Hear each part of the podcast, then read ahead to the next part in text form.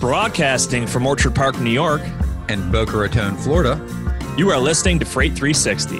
Whether it's breaking news, tips to increase your business, or just some good old sports talk, this podcast is all about having a conversation about the world of freight.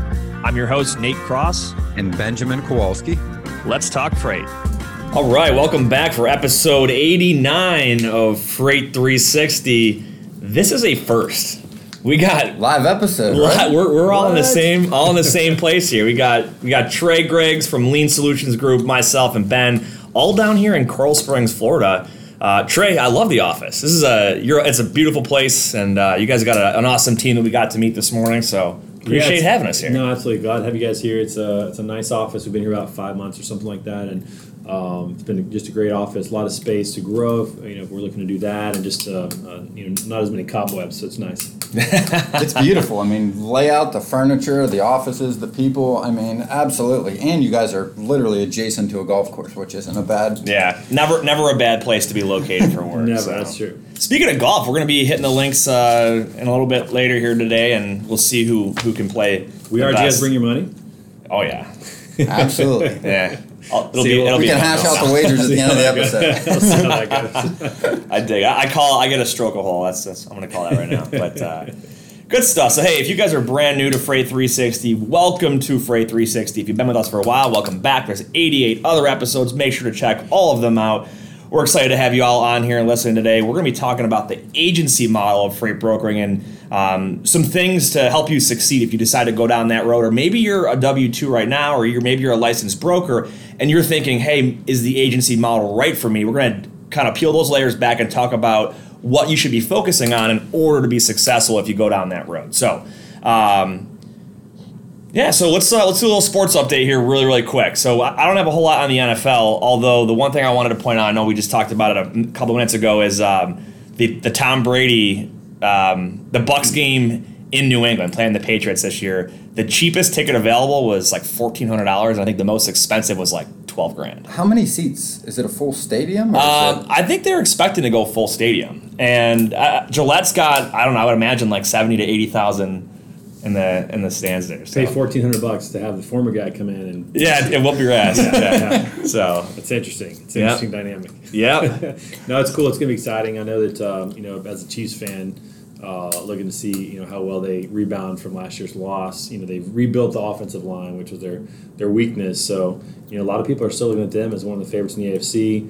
Buffalo's coming on strong, which I know you love. The Browns uh, are, are making some waves. Ah. 10, win season, you can't throw. them out. Yeah, yeah. You can't write them off. You can't at all. I mean, they've got uh, they, they just have got a different. Seems like a different DNA now. I feel like the Steelers basically gave Cleveland, you know, their record last year, though. The Steelers just absolutely, no offense, Ben. Shit the bed. yeah, they were just garbage. No, that's true. But you know, in the NFC, it's interesting. There's just not as much uh, as much action. You got the whole situation with Aaron Rodgers and Green Bay, and nobody knows what's going to happen with that. The Buccaneers seem completely loaded. Yeah. You know, I don't know uh, who's going to necessarily beat them. You got New Orleans that no longer has Drew Brees, which is going to be interesting and, and new to, to watch. And it's it's just interesting. I think the top quarterbacks besides Brady at this point. If especially if you throw out Aaron Rodgers because you don't know, many of them are in the AFC. Yep. Justin Herbert at uh, San Diego that's that played really well, and they, they built a lot around him. So it'll be a great season, a lot of fun. Extra game for everybody. So Yeah, that's yeah. it. An extra game that counts, not Yeah. necessarily extra game, but just one extra Yeah. game that Yep. counts. So you know, we'll That's see how it. that goes. So did, did they cut out? They cut a preseason out, Correct. right, and added Yeah. the seventeenth game. Okay, That's correct. I, I had at one point I thought they cut two preseasons out and added one regular in, so it was actually a week, one week week I can't verify that. I Yeah. think it's just I think it's just one. They just uh, kind of swapped one for one, yeah. But we'll see about that. Yeah, I think that, and there's one. Is it is it New England? There's one team that literally plays a team coming off the bye three three times. And I think that I think that might be might be Belichick, where they're the only team that does that, where they play a team that's coming off a bye for th- three weeks. Ooh, And so that'll be interesting. Where Yeah. that team's gonna be fresh. They're not. yeah, oh yeah, yikes. Yeah, if there's anybody to happen it to, I'm happy it's happening to Bill Belichick. Oh yeah, That's right. That's absolutely. right. If he's such a good If there's anybody that's going to get the He can- short end of the stick, I'm okay it. with that. Speaking of Bills, or no, I guess it's Bob, Bob Baffert. The uh, so going back, we only talked about the, the uh, the Medina. Kentucky Derby, Medina Spirit. So he's not able to. Medina Spirit's not able to race in Belmont Stakes. Yeah, yeah. Wait, so he was able to? He's able to race in the Preakness, but not the That's Belmont. right. Yeah. Yeah. Disqual- What was the I, I don't know. It's like It's not It's the like same he, governing he's bad, or he's good, he's bad. I don't know. Yeah. I don't know. He just reminds me of like a Bill Belichick type of guy though, where you just never really trust what's going on behind the scenes. So whatever. Um, in the golf world though, PGA Championship. It has a big week this Yeah. week. Yeah, uh, Kiawah Island, South South Carolina. The last time it was played there, um, McEl- uh, Rory McIlroy won by eight strokes. I just Wow. obliterated the field. He was two strokes down after 36 holes and won by eight. which means that- 2012, 13? 2012. So he blitzed the field by 10 shots, the next best player by 10 shots over two days, which is really impressive. That's insane. Uh, what did he? Was he like a mi- minus like sixteen or seventeen or something I like think that? it was like I think it was 14 or 14? 12. It was a little lower because the wind blows there. I think you know this year uh, they're predicting winning scores around 10 or 12 under again. Okay. But it was also the home of the uh, 1993 Ryder Cup, which was um, incredible. Three days of golf came down to one putt on the 18th hole by Bernhard Langer, and uh, he missed a six footer. If he made it, Europeans would have won. He missed, the United States won. Mm. So one of the one of the greatest Ryder Cups in history there. So a lot of history at this course. Really cool place. Um, you know, some guys that are playing well, and uh, it'll be fun to see. Unfortunately, no Tiger still. Still waiting. He's to still out, back but Rory's a Rory's a new dad this year too. So I mean, he had didn't play as great as I would have liked to see him play. You know, but you know he had said new challenges in life. He's really anxious to get at it this year. So hopefully he finds a stride. Yeah, and I'm sure that it's a good feeling to be in there. So it'll be it'll be a fun week. Yeah. Majors are always a fun fun week. Now the Advent Health Championship. What's going on with Yeah, that? the Trey? tournament that no one's probably ever heard of before. it used to be the KC Classic, and it's on the Korn Ferry Tour, which is the kind of the minor leagues. It's the developmental tour that goes right to the PGA. The top 25 point earners at the end of the year get a PGA Tour card, and one of those is our um, our brand ambassador Jared Wolfe, which uh, we're really excited. He's wearing the Lean Solutions logo on his uh, chest this year and uh, representing us well out there. So that He's a tournament, great player too. phenomenal player. Um, so that uh, that tournament uh, recently got a title sponsor, which is Advent Health, and so this year it's the Advent Health Championship in Kansas City out of Blue Hills Country Club. And uh, Jared's going to be out there. We're going to take some prospects and clients out there, so it's a lot of fun. In fact, when this drops, we'll probably actually be out there enjoying some drinks, Nice. and, uh, watching watching the golf, and get a chance for our prospects and clients to meet Jared, get Good. some you know autographed memorabilia and stuff like that. So That's awesome. Good stuff. That's our sports update. We're gonna we're gonna hop into the agency model here, and the the reason we wanted to talk about this is you know me personally, this is this is the world that I live in as the agent model of freight brokering. Uh, ben, I know for you, you've you've operated in the W two world and then smaller brokerages um, in coaching, and um, Trey, you you guys do a, a absolute ton of work with staffing and back office help and and all that stuff. The agent model is sometimes unfamiliar to some folks, and whether you look to bring on somebody as an agent or you want to run an agency and have maybe sub agents or some employees working in your office, there's a lot of misconceptions and things that people don't think about or plan for, and it can lead to their failure. So um, that's really what we wanted to talk about here. And I guess to, to kind of get right into it, um, really quick, what is a freight agent? And I know we've we've talked about this before, but um, if you're a freight agent, you're not a licensed broker. Let's You- start with what they aren't. yeah, I think it's so, the easiest way. So what they're not is they're not a licensed broker. Okay, they are um, a 1099 independent contractor that operates under the authority of a licensed freight broker. So um, in many cases, the larger agent-based companies, that's all they have is a group of agents. They have a corporate office with a back office that will do their accounting and their um, carrier vetting and credit setup, credit vetting and customer setups and all that stuff but the actual brokering and the operational piece of it is done by the network of the 1099 agents. Um, some smaller folks will try to bring on an agent and they don't really know how to manage them. Um, so that's kind of what an agent is. They're, they're yeah, they're not a licensed broker, but they are they're moving freight. They focus on sales and they focus on operations, but not the back office. So So let me ask you a question about that. So, and this would be good for you, honest. Why would somebody want to be an agent versus a licensed freight broker? What's the advantages? What's the reason they do that? Yeah. I think it's important, you know, especially as people consider opening a brokerage. Sometimes it might be better to start as an agent. Sometimes it's better to start as a broker. What are the advantages and disadvantages to becoming a, a, an agent? Yeah, that's a great question. So, um, oftentimes, like you said, folks will they'll use the agent model to develop themselves before they start their own brokerage, um, and a lot of times they end up just staying as an agent. But the the reason that someone would be an agent is they don't want to deal with any of the back office, right? They don't want to have to bill their customers or track down PODs and carrier invoices. And the other big part is the cash flow part. And Ben, I know you and I have we've hit the you know the nail on the head like 50 different times on cash flow and what it costs to actually run a brokerage. Um, so you kind of have two options. It's like, hey, do I want to do I want to start my own brokerage and pay for the insurance, pay for the bond, either have to have money in the bank or pay five percent or three percent for factoring fees, Um, or do I just become an agent, take home, you know, like in most cases, 70% of your profits and not have to worry about any of the back office BS, right? I don't have to worry about sending invoices to my customer. If my customer doesn't pay, I'm not liable for that. So that's the benefit of being an agent. Now, what a lot of folks will do is they'll succeed as an agent and they're like, you know what? I've got a lot of money built up. I can go start my own brokerage now. And I've seen some people will succeed at that, but the majority, they either do it and they fail or they do it and they're like, I don't enjoy doing these back office tasks. That's the reason that I became an agent in the first place, and they go back to being an They're agent. very so. different jobs, right? You and Yeah. I were talking about this this morning in regards to different roles, different functions, and even people's different experiences before they start their own brokerage, right? Whether you come from a pod model or a cradle to the grave model, you get exposed to different things, you're going to learn different things, and you're usually going to enjoy different things. Yeah. It's the same thing I always think when somebody goes, Oh, I love being a broker, and then they want to go be a manager. And I'm like, you know what that entails? Is Two always the different first question I ask. And I'm like, because you're managing customers and freight and drivers and profit. Over here, you're managing mostly people, and you're managing people are messy. They're, it's a different job. You're making sure people are there on time. They're motivated. You're dealing with their home life and their personal life. They're very different jobs in a lot of different ways. So I think it's a good question to ask. That that's a good point. So one of the things that, and we like I said, we talked about it before, is you might be good at brokering freight, but that does not mean you're going to be a good business owner or a good leader when it comes to running an organization. So Or the- been exposed to it, right? Just Yeah. like you said. Like for some people, it's not that they know whether they'd enjoy it or even whether they'd be proficient at it because they haven't been exposed to it. Somebody else has handled that. It just happens behind the scenes. Yep. So the um, the successful agencies, right? And that so an agency would be an agent that has multiple people within their office, um, kind of like a branch or like a franchise of a of a brokerage per se.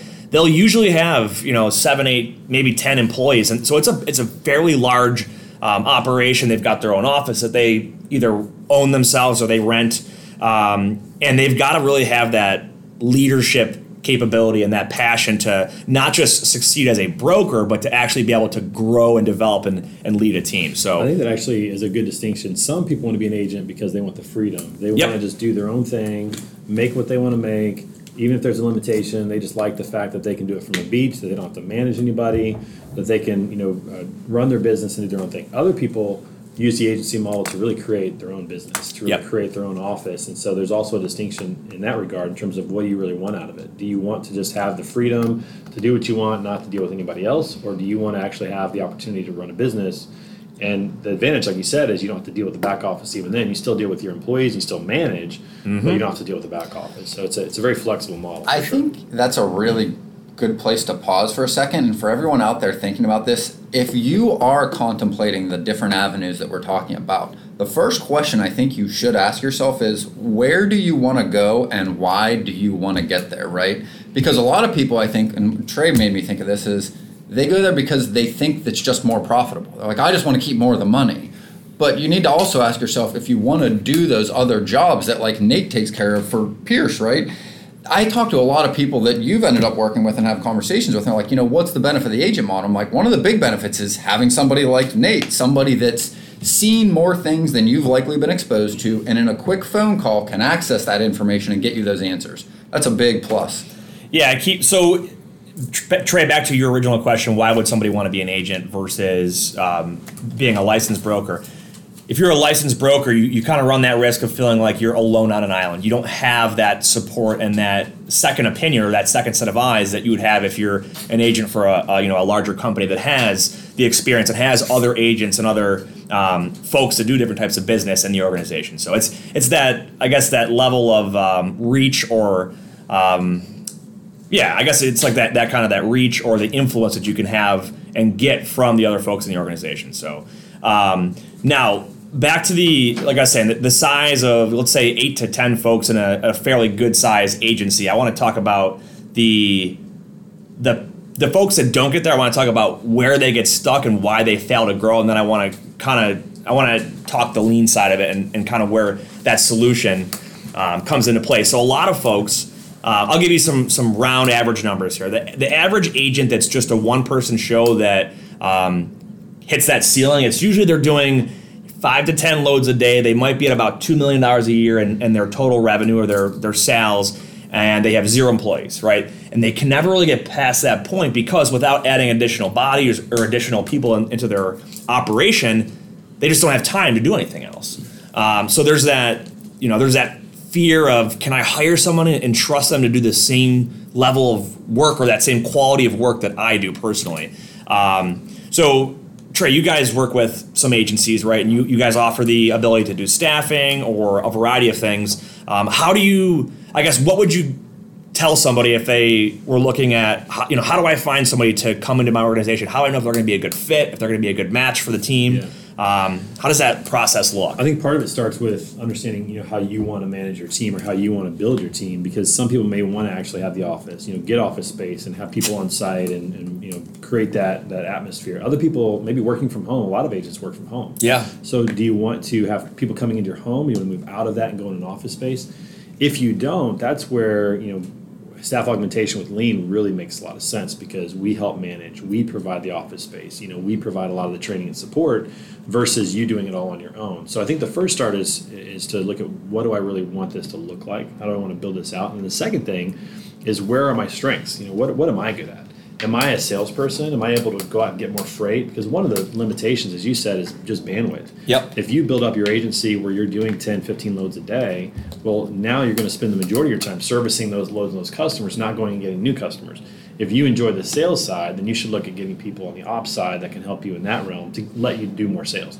If you're an ops minded person, you enjoy that. You enjoy working, you know, in the loads and tracking and, and all those a- uh, aspects of of, uh, of, of the life cycle of a load, then you want to get people who can do business development. And so we we then ask that question, okay, what do you want to do? And then let's build around that. So if you want to do sales, we'll get you some people that can help with ops, with data entry, with track and trace, with all the different aspects of the load once it's once it's booked. Or do you want to do that and we'll help you with the sales side? And so again, it just depends on where their strengths are and how they want to build it out. But those are the two main questions is do you want to do this on your own, finding your own office space and building yourself, doing the recruiting, doing the hiring, doing all that, the paperwork and all that? Or do you want to stay maybe in a smaller office or in your home and let us take care of that in Colombia by building your team?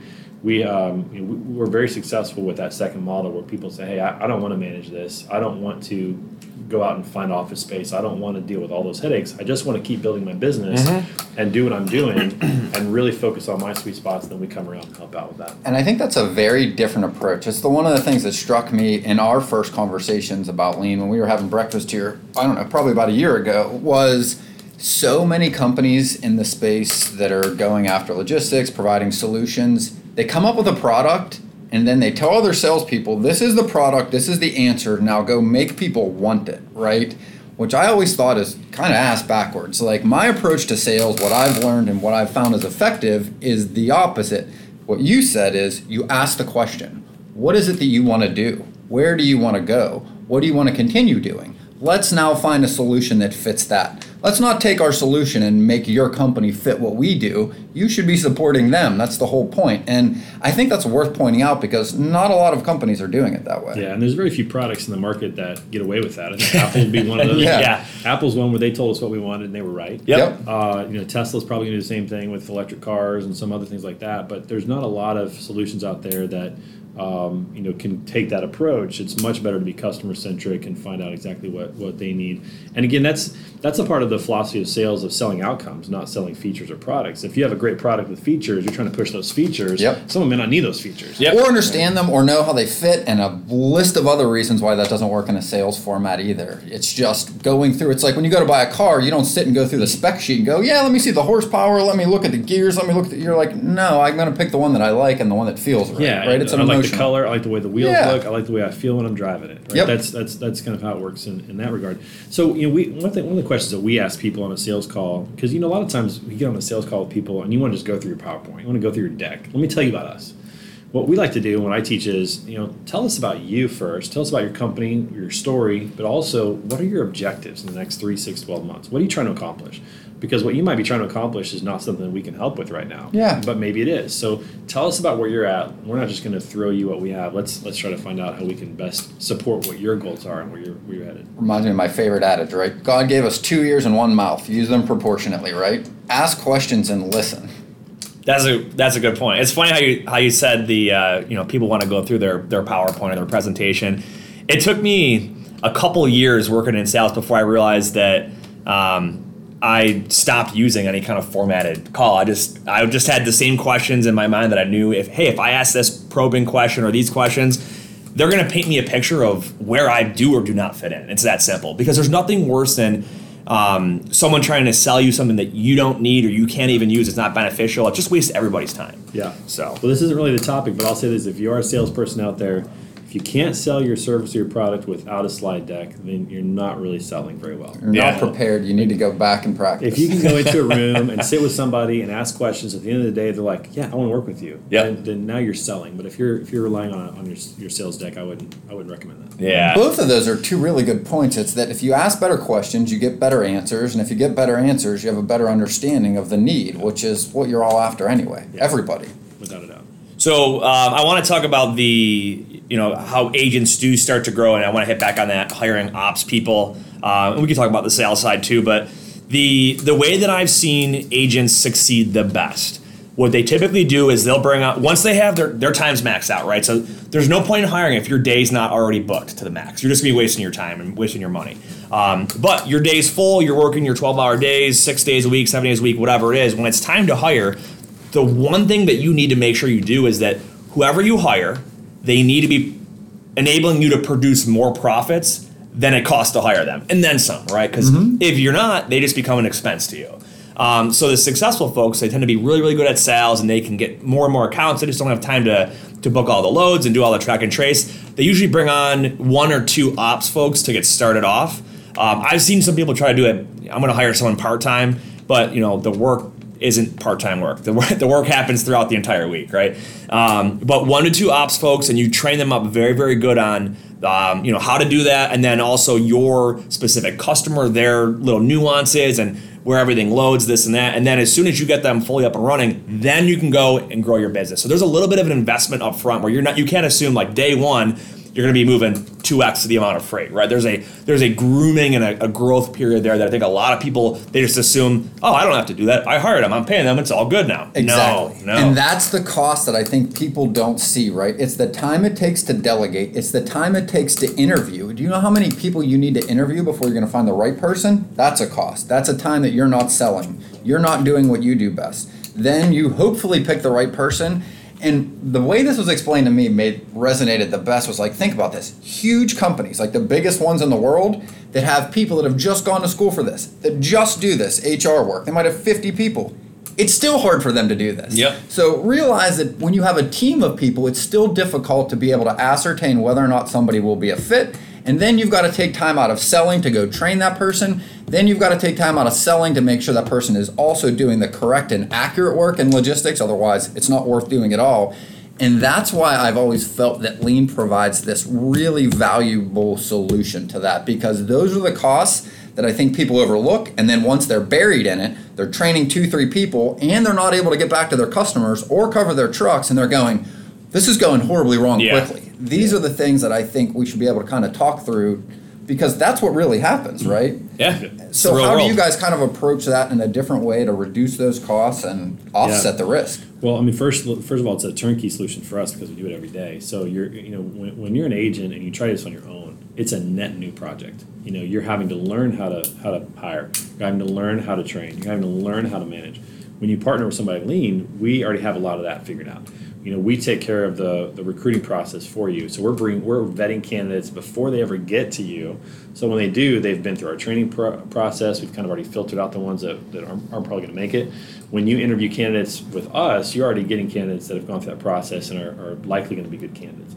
Then we partner with you on the training side. We take care of all the HR work. We take care of the payroll taxes, the benefits. We set them up on all that. So all those things that an agent would have to do on their own, we do it. and the office space, which And the office there's there's such a push since the pandemic to people going to work from home, people working remote. A lot of the W two folks, even at the large brokerages, are still working from home and will be for the next year. So I would see the more of the new brokers, and that's what you know Nate and I have been working on, and with you guys with Freight 360 is trying to help get these people the resources Yeah. that don't want to scale up, that don't want to lease office space, that don't really know whether or not this will work yet. This is a great way to be able to see without taking that overhead risk. Well, like what you said, if, if, if an agent you know looked at all the things you just said and that we're talking about in terms of what it takes to actually hire somebody and the time it takes and the resources and the office space and all that, it will be overwhelming for a lot of them and they're just like, I don't want to do it. Yeah. Which is why most of them don't Yep. because it's a lot of work. But when you partner with someone like Lean with us, you know we take a lot of those headaches. That's kind of our tagline. We take the headaches out of hiring and growing your team. And because we handle all of those and we know how to do it, it's turnkey. We're specialized in logistics, so we know what it means to you know enter loads and track and trace them and, and all those types of, of, of responsibilities. It's really a no-brainer from a from a standpoint of like to me, agents. The most value we bring is actually to agents because they, they're kind of out there doing their own thing Yep. and they don't have the systems in place. They don't have the training protocols in place. They don't have the SOPs written out. We have all that already written out. And you know how much that costs to work with a consulting company to work? Tens of thousands of dollars. Yeah. Right, right. I mean, you're looking at a lot of money. And then here's the other thing too: is you said a lot of times agents want to hire somebody part time because they don't have full time work yet. Well, again, one that's really difficult to do to find somebody who's willing to work part time, mm-hmm. who's good, who's loyal. That's very very challenging. Yes. So Yep. what we do is we're able to, to give you somebody full time for almost the same price as a part time. You know, because again, you're not paying payroll taxes, you're not paying benefits. You know, so you know, if an accounting specialist with us is going to cost you twenty five grand a year. Like, you know, where are you going to get an employee for two thousand a month that's full time, that's dedicated to you, who knows what they're doing? Well, I'll give you the other side of that too, right? To pay a, a coach or somebody to come in and do that with you, you're ten to fifteen thousand dollars to learn how to do that. Mm-hmm. And if you want to know what it takes to build a training course, it just took Nate and I what six months to build out ours. Yeah. And I mean, we've done this and done this for between the two of us a better part of a decade. Like. That's what you're going to be doing in your spare time, in your weekends, when you're not brokering trucks, when you're not servicing your customers. So think about it like this: we, we at the beginning of the discussion, we talked about why would someone want to be an agent, right? They don't want to deal with any additional tasks like uh, like back office, and on top of that, why would they want to deal with the having to go get an office to actually and hire people and have a place to you know put butts in seats, right? So having that that option with you guys at Lean is. Um, it's a it's a perfect solution for the people that don't want the headaches. And that's a good point. It's not one or the other. It can actually be both. You know, you might want to have one or two people on site for certain jobs that you feel are important to be stateside or to be in a group, and maybe you know some of the others you know aren't as important for us. So it can be your entire operations can be with lean, or it can be a few select jobs can be with lean that you don't really want to do.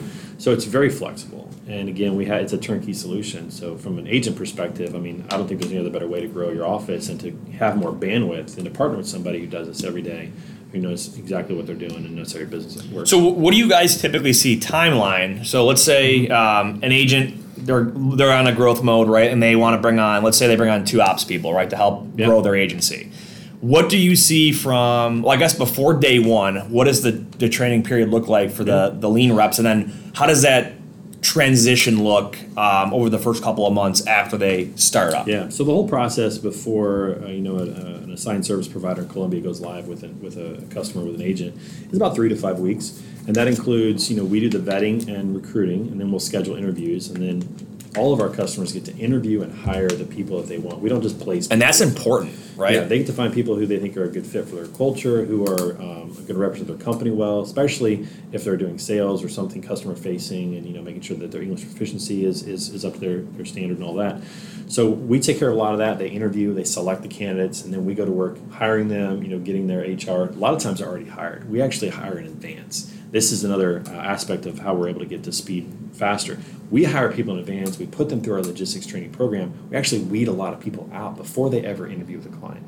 In that case, it speeds up the process even more. Yeah. So, uh, you know, an agent's going to select their candidates. We're going to do an official hire date or a transition date with them. If they haven't been through the logistics training, we'll put them through that. If they have, then they're already good to go. Then we hand them over to our clients, and that's when they're going to do their, their training, you know, on their processes, their Yep. systems. Learn their TMS. Learn, yeah. Yep. How- Exactly. How, do you want them to work in there? What do you want them to, to actually do? And most companies, that's a two to four week training process. Like you said, you got to invest time in that. So it slows you down a little bit, but you invest that two to four weeks, make sure they're doing exactly what you want from a data entry or track and trace perspective. And then you can take that off your plate and move on to the things you want to do, like maybe selling or business development, whatever, uh, client relations.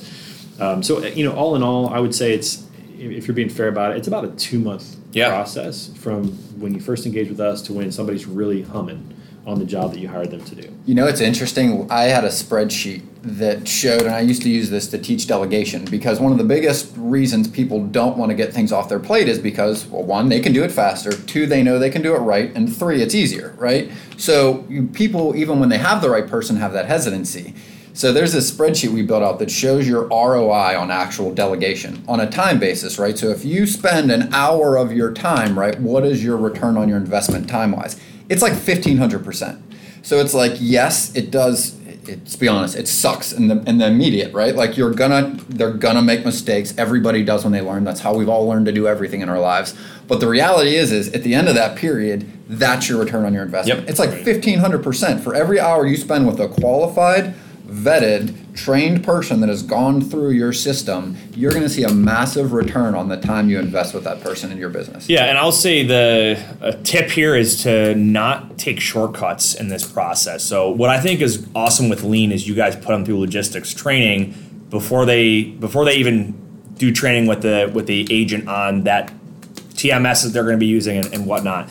Um, I've seen too many people say, "Oh, I'm going to hire my uh, brother or my cousin or my friend to help me out because I'm growing," and they have no background in transportation or logistics or freight in general.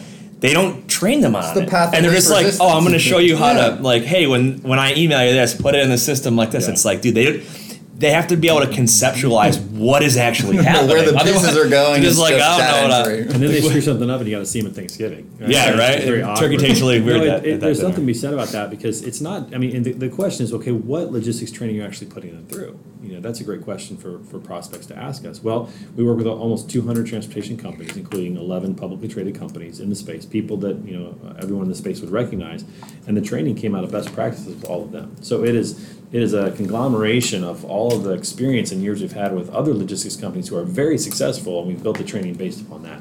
So we're providing a quality training on logistics, a very thorough training that gives them a broad overview, or we say a really solid foundation. And then on that foundation, you then kind of build the structure with your processes and, and all that. So it really makes a lot of sense to do that. Like I said, from a cost perspective, it makes a ton of sense. Yep. Um, and also the support. So think about this: if you hire somebody on your own, you are the support. Right? There's really nobody else that can help out. But if you work with Lean, you get an account manager who's going to be your eyes and ears down in Colombia, who's going to be able to help out with uh, the different tasks that you need them to do, or if somebody's having a bad day down there, whatever. You have somebody to support. You have our entire quality assurance team who's going to look at KPIs and metrics, make sure that they're on task and do what they're supposed to do. You've got our HR team who's going to deal with any HR issues for them. You don't have to deal with that. So it comes with a lot of support as well, not just the employee. And that's all. I mean, that's really significant. So I, I, we haven't been down to Colombia yet, but Which like, you should. walk It's us, Yeah, incredible. yeah. talk us through what like the work environment looks there. Like, Yeah, Boiler so- room, no. so, so right now, obviously with COVID, you know, most of our employees, uh, like I think seventy-five percent are still working from home. Yeah. Um, and that's going to be the case probably for the next three to six months. Unfortunately, we would love to be back in the office, but when we get back in the office, and when you know clients come down, and we encourage all of our clients to come down and you know be with their team, bring them some swag, you know, really put some culture and some flair into their Yeah. office down there, and make the team really feel like they're a part of, Yeah. of their culture. Really are important. But what they'll see is all our offices are five star buildings, very comfortable, cool work environment, some of the best facilities in Colombia. Um, in fact, a lot of our clients will say this is better than my office back, back home. You know, so really great facilities, great culture. We do a lot of you know fun activities. Uh, we recognize everybody's birthday. Um, you know, we, we provide them with um, volleyball tournaments and, and stuff like that. So it's a really cool environment. Work hard, play hard. That's good. Yeah, it's a lot of fun. And so again, it's the kind of thing that could an agent build this on their own? Probably not. You know, at least not for a lot. I mean, they got a lot Yeah. of money sitting around, maybe, but not not not easily. I've met only one that succeeded at doing that, and he had a lot of capital to bring into it to start off. So. Yeah, I mean, it's, it's, a, it's a big lift. And again, most agents are probably not interested in doing that. Right. So if you come down and you look at the offices, you're going to see great facilities. We have redundancy of ISPs. We have redundancy of telephone and, and uh, electrical. We have uh, generators on site. So we haven't, you know, nine years, we haven't been down once in nine years because of the redundancies that we have in place. And so it's just a, a again, it's a great work environment, great facilities. We really thought through a lot of the potential problems and how to overcome those. And again, that's just all of that experience that we have. You just don't get that when you yeah, start out. ten years. There's a lot of mistakes that are made in the beginning, Yeah. right? You learn, and then you build redundancies. And I mean, that's why you don't. I was talking with a brokerage yesterday that their IT service went down, and they've been in business seven years, Right. and you know, it's a good case of domestic companies that don't have those redundancies. Right. We've had issues with that. We've had issues with you know cybersecurity to make sure that we've thought through that.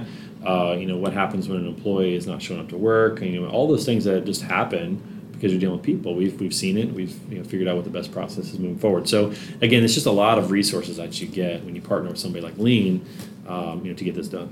Yeah. So back to the the not taking shortcuts thing in the training. I want to give you a, a funny story really briefly here. So um, someone that I know that hired on an ops person in the past. Um, they used a staffing company. It wasn't a transportation staffing company. Um, the girl did not know. He asked her, um, "Hey, what's the MC for whatever?" And she's like, "What's an MC?" And it's like, "Oh my god!" Okay, let's start over. Yeah, like th- this is the importance of, Rewind the of the basics. You know, learning the basics, and you know that's one of the reasons we we made the Freight Broker Basics course. Um, so obviously, if you have a if you go with a company like Lean, they've you got you guys have a structured uh, training that these folks go through. Um, some people, if they prefer to hire themselves and they don't have training, that's why we kind of came up with our our training course that we're launching. I don't know, I don't know, a week, Two weeks, I don't know, weeks, somewhere it's all done. We're gonna have But, it buttoned uh, up as of tomorrow. I think. yeah. Like, but um, it, it- you know, there, there's just a basic level of knowledge, and ours ours goes a little bit further than basics. But um, there's basic level of knowledge that you just have to have to be competent um, and not sound like an idiot when you're on the phone with somebody, right? It's just, and it doesn't take that long. You could probably train somebody up in a matter of a week or two between you know instructional and educational things plus some on the job train just to kind of get them to understand you know the, the big picture of what is brokering freight what does this all mean why you know what is my role in the in the supply chain right and why am i important so Yeah, but the two things you got to be willing to step away and lose a little bit. yeah you know, just from a time perspective, because it's just going to be the way it is. Um, and two, you got to be okay with somebody else doing it, maybe not quite as good as you would do, it, which is so hard. Yeah. Because you know that okay, if they do it at ninety five percent, yeah, that kind of sucks. Like it's not cool. But if they can do it ninety five percent and get better, that's better than you doing it hundred percent on your own. Yeah, absolutely. Yep, that's absolutely it, and that's why I, that's why I said that before. Is that the you have to set the expectation with yourself that it is an investment for the first month or so when you bring somebody on inside of your agency because of you know things like this. You only have so much time in the day. You only have so much Yeah. bandwidth as an agent or as an agency owner. You're going to have to spend that time and some money to get them trained up and to get them to understand what they're Well, I know that you've seen this, Nick, because you work with agents, but I've had the opportunity to go to several agent conferences and Yep. they give awards out. And the agencies that always get the awards are the agencies that have built a team. That have- Absolutely. That have grown and built a team. They've taken the time to do that, and it just reaps them incredible benefits long term when they do that correctly on the front end. And I think that's a thing that you know Nate and I have seen more throughout this past year. I've seen it a lot more in coaching is that people just start doing it, and then they're like they bring on another guy, and they're like, well, he knows how to broker, so then that guy just brokers, and then they bring on another guy, and then that guy just brokers, and everybody ends up kind of just siloed, and there's not really much operational efficiency, and people are kind of bumping into heads and Yeah. redundancies within the same activities, and it's not efficient, right? Because people don't slow down to invest the time and go, wait, let's Yeah. take one step back, look at everything so we can take 10 steps forward, right? Here's my here's my word picture for that. Think about making cars, right? If, if, if it made sense for one person to make a car by himself, uh, then they would just have a bunch of car makers. But no, they make an assembly line, and Yep. everybody specializes. And because of that, they're able to make significantly more cars Specialization. because they That's create it. that. You know, and at first you might need a generalist who can do a couple of things, but the sooner you can get the specialization in your processes and get it all uh, more of an assembly line, you'll be able to you know scale, and that's that's the key. You can't scale when everybody's building their own car. When you think about it, right? Like Lean in the example, like you guys specialize in bringing on people, educating them, training them, vetting them. So you're doing this every day. And then you're going and tracking their metrics. So when you see somebody that's falling short, you go back through your process and go, okay, well, what didn't they get? Then it gets added. Well, you do that over and over again for nine years, like you said.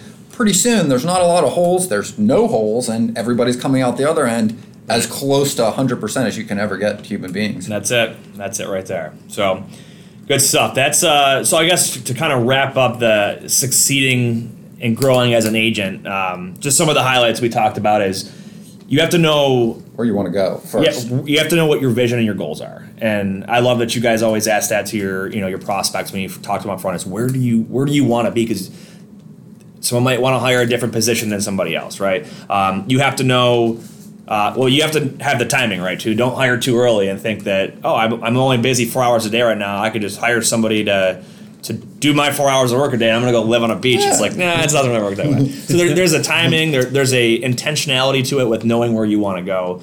Um, and then there's I think the the biggest thing is expectation management. Just know up front it's there will be some frustrations that, that go into training somebody that's not as proficient as you are in, in the, the job that you do and you know the, the time it takes to get them up to And speed. also, I'd say just be self-aware. You know, know what you want to do or what you do well, and build around that. Yeah. You know, find the people who uh, can do the things that maybe you, you don't like to do or you don't do as well, and that will make it much more efficient. You know, to, to be able to focus on what you do well. I think one Yeah. quick question I wanted to ask you is: Is there a um, like monthly revenue number that you guys look at as kind of a base before you think somebody's a fit to start outsourcing with you guys? Um, I mean, every business is a little bit different in terms of what they bring to the table. So you know, we, we typically try to stay out of that per, se. What we look at is okay, where you know why are you reaching out to us, or why do you, why are you looking to hire? Maybe that's a better question. Yep. Is why are you looking to hire right now? Maybe it is because they want to live on a beach and they've kind of got things up and running. They don't want to do the work, and then that's another reason why some people become agents because they think they can just you know Outsource everything. do whatever they want to do, right? So maybe Yeah. that is it. But maybe it's also because they're working 12 hours a day, six days a week, and they have no time, they can't grow. So it's really more or less about what their objectives are, not so much about revenue numbers. Because Yep. Uh, you know somebody could, you know, somebody's bandwidth might be X, and somebody else's bandwidth might be Y. So from a revenue perspective, they could be way different and be at a different place when that need arises. So again, Yep. we're not so much concerned about revenue as we are about. Tell me why you're wanting to hire, why you're Yeah. wanting to grow, what are you doing today, and then we work off of that. So, what's your average monthly cost for somebody to bring on one person? I mean, the operation side of things, if you're looking at just strictly the ops side, is somewhere between 21 and 2,500 different roles, right? Yeah. So, um, a carrier sales role is a new role we brought on. That's a, a much more strategic role, requires more sophistication, Yeah. more skills for negotiation. That's 2,500 a month. Uh, basic accounting role, who's going to be doing billing, auditing, which most agents don't have to do that. But you know that type of work is 2,100. A basic, you know, track and trace specialist, data entry, you know, somebody like that's 2,300. So Okay. right around that range. I mean, Yeah. you're looking at I mean, if you're looking at the numbers annually, twenty-five to twenty-eight thousand all in. Yeah, it's that's on the lower end. I'll tell you what, it, You know? the the agents and the brokers that are growing and bring someone out like that, you, that person is paying for their their seat in like a, a couple yeah, of days. I think just some round numbers. Yeah, Yeah. that, like I've always seen is you should be bringing on person number two when you're right around sixteen grand in gross profit a month, give or take. About four grand a week in profit. You're right around the place where you should be looking, And and you can between afford it. yeah, and Yeah. can When you afford can it. afford it. And four to six, you should probably have one before you're at about 24, 25 grand a month in gross profit. a lot of it too depends on Type of freight. Load count as well, complexity of it, type of freight. Yeah, Yeah, if you're absolutely. focused on LTL, there's a lot more volume involved. Oh, more yeah. work involved. If you're doing Yep. truckload, you can make more typically with less loads, Yep. that kind of thing. So Yep. a lot of that just you know take all that into consideration. But we don't look at that so much as we just want to understand. Okay, why are you looking to hire? What's your objective?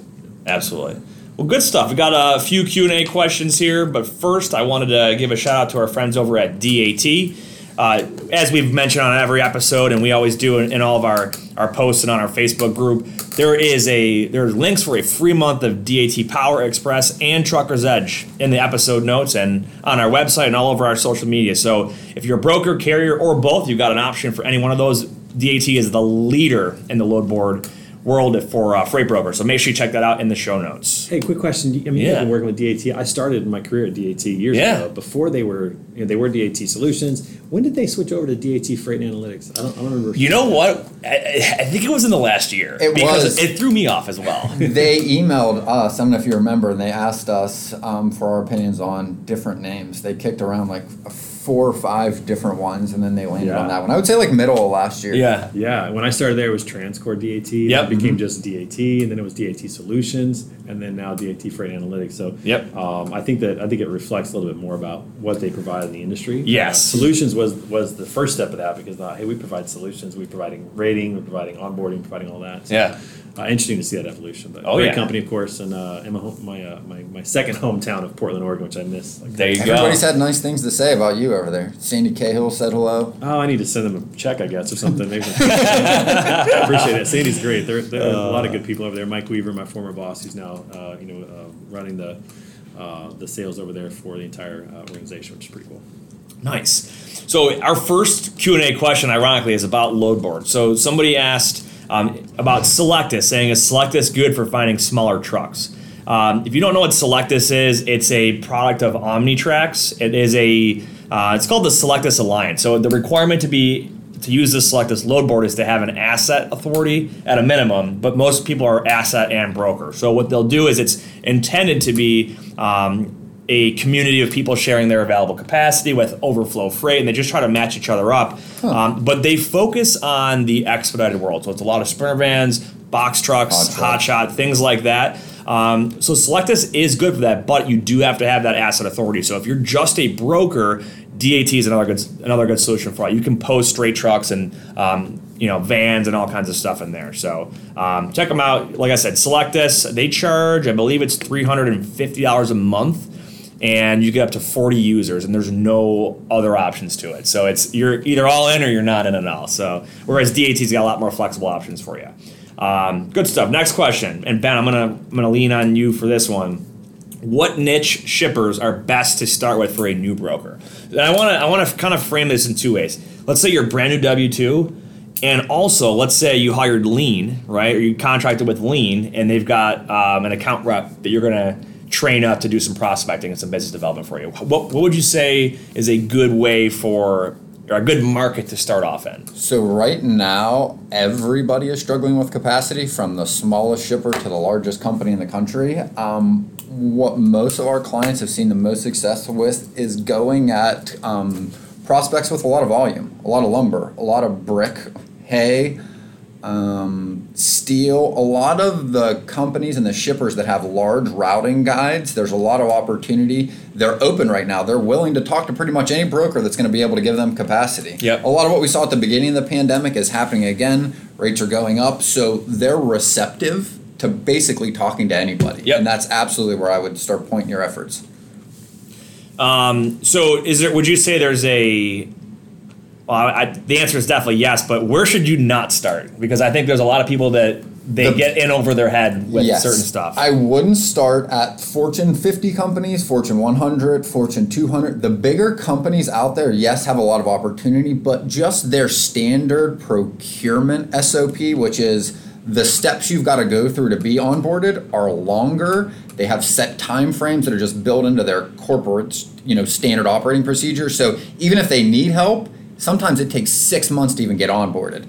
So what I always suggest is it's like Google's approach, where seventy percent is where your most effort is going to be. So going at load lists, going at people that ship a lot. Twenty percent should be some bigger shippers that are a little harder to get into, and ten percent of your prospecting effort should be at the big companies, the whales, the Big- ones the that big ones, yeah. you know it'll take you a year to fourteen months. So start those conversations now, but you know, ratchet your expectations back that you're probably not going to be moving loads with them for you know a year. So I'm gonna hop in here and say, if you're brand new, I would discourage you from hopping into hazmat or heavy Yes. haul, oversized, um, intermodal. ve- yeah, yeah, very um, complex reefer that has seven picks, eight drops, and you know Different high, high claims. Um, yeah, you know, palletized dry van freight that's probably not going to make a whole lot of margin, but it's a good place to start and get your feet wet. It's and not- lower risk, right? When you're the the produce and stuff is high margin. The problem is you really need somebody that knows it to help you not make common mistakes. Just Yep. like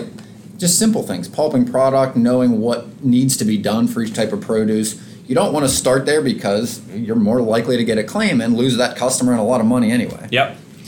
Yeah, you don't want to be don't want to be moving uh, reefer freight if you don't know how a reefer unit works and what cycle cycling versus uh, continuous. Continuous, is. yeah. So, good stuff. Yeah. But hey, you should never be afraid to expand And learn about down, it, down the road and educate and get into new markets. So, good stuff. Great episode. And uh, in just less than an hour, we're gonna be teeing off. So, my predictions, I'm gonna I'm gonna go ahead of here and say that was it a par of 72. I'm gonna give yeah. I'm gonna give my Strokes? I'm gonna I'm gonna shoot 90 91. 91. Yeah, I'm gonna be a bogey golfer plus one. So I've been playing it a lot at eleven or a twelve. So I'll give you six. Yeah, Trey, what do you shoot? Uh, anywhere from 74 to 80. Okay, so you're gonna be the it's gonna be right in this So you order. yeah, you want to go Uh-huh. heads up then?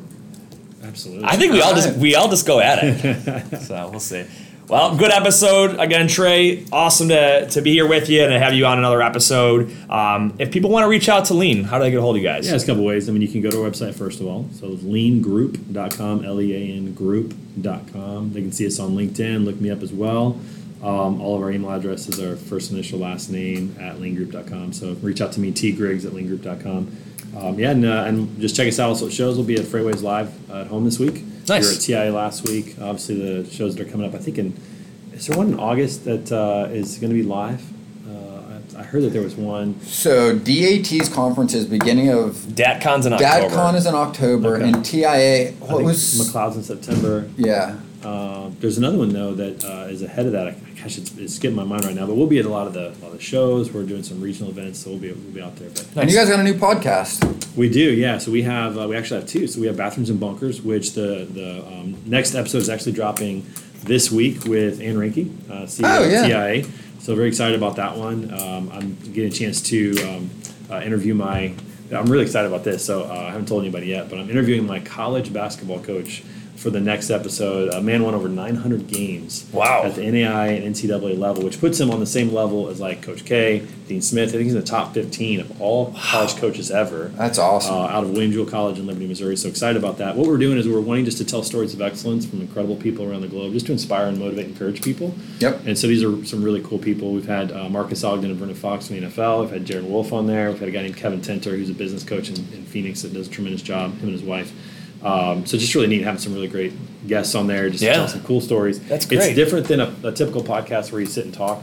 We do it live. We do a lot of B-roll footage. It's a lot of visual stimulation along with the with the podcast, which is a lot of fun. Cool. And then on Fridays, every every week, we do Word on the Street at noon, which is a great little group of transportation specialists that we talk transportation, we talk life, we talk uh, politics a little bit. Um, so it's, a- it's a really fun fun group at uh, noon central every, every Nice. week. So all Yeah. powered by Lean Solutions Group. So So There you make go. sure, you, That's it. yeah, if you haven't, add Trey to your LinkedIn contacts. Always putting out great content out there on LinkedIn as well. Appreciate Absolutely. that. Yeah, we'll put a we'll put a link in the episode notes for for your LinkedIn, Trey. I'll So, appreciate it. That'd be great. Good stuff. Any final thoughts, gentlemen? Go Chiefs. Whether you believe you can or believe you can't, you're right. Until next time, go Bills. Go Chiefs. That wraps up this episode of Freight 360. Thanks for joining us. Make sure to check out all the other episodes for even more great content. Check out the show notes for links to any articles and content that we referenced on this episode. Visit us on the web at www.freight360.net. And if you'd like to learn more about a new home for your agency, contact me directly. And if you'd like to learn more about me coming out to run a free complimentary sales training for your team, check me out on LinkedIn or again at www.freight360.net.